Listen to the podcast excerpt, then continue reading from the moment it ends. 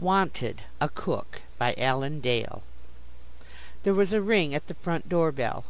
Letitia, wrought up, nervously clutched my arm. For a moment a sort of paralysis seized me. Then, alertly as a young calf, I bounded toward the door, hope aroused, and expectation keen. It was rather dark in the outside hall, and I could not quite perceive the nature of our visitor.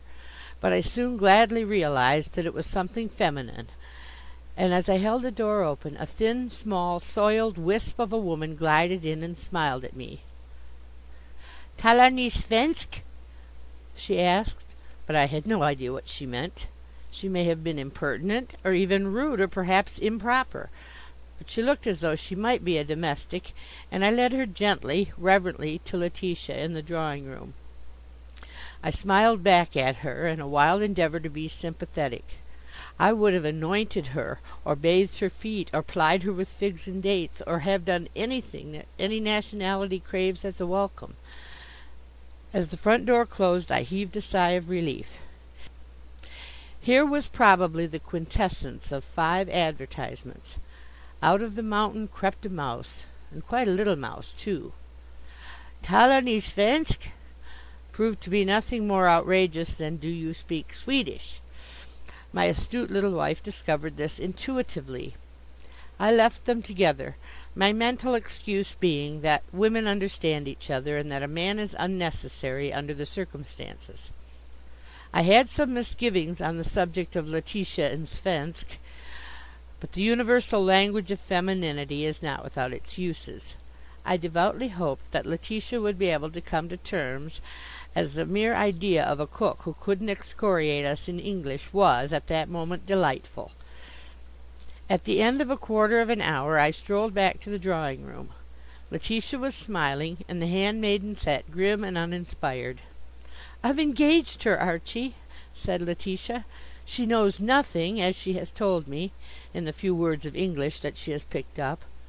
But you remember what Aunt Julia said about a clean slate." I gazed at the maiden, and reflected that while the term slate might be perfectly correct, the adjective seemed a bit over enthusiastic. She was decidedly soiled, this quintessence of a quintet of advertisements. I said nothing, anxious not to dampen Letitia's elation. "She has no references," continued my wife, "as she has never been out before. She is just a simple little Stockholm girl. I like her face immensely, Archie, immensely. She is willing to begin at once, which shows that she is eager, and consequently likely to suit us. Wait for me, Archie, while I take her to the kitchen. Come, Gerda."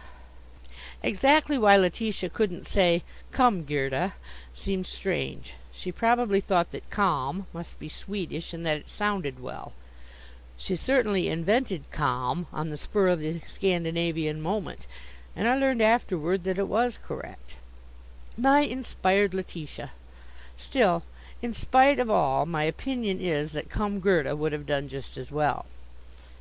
"Isn't it delightful?" cried Letitia, when she joined me later.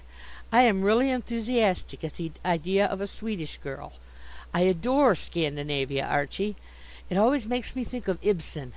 Perhaps Gerda Lyberg that's her name will be as interesting as Hedda Gabler and Mrs. Alving and Nora and all those lovely complex Ibsen creatures." "They were Norwegians, dear," I said gently, anxious not to shatter illusions.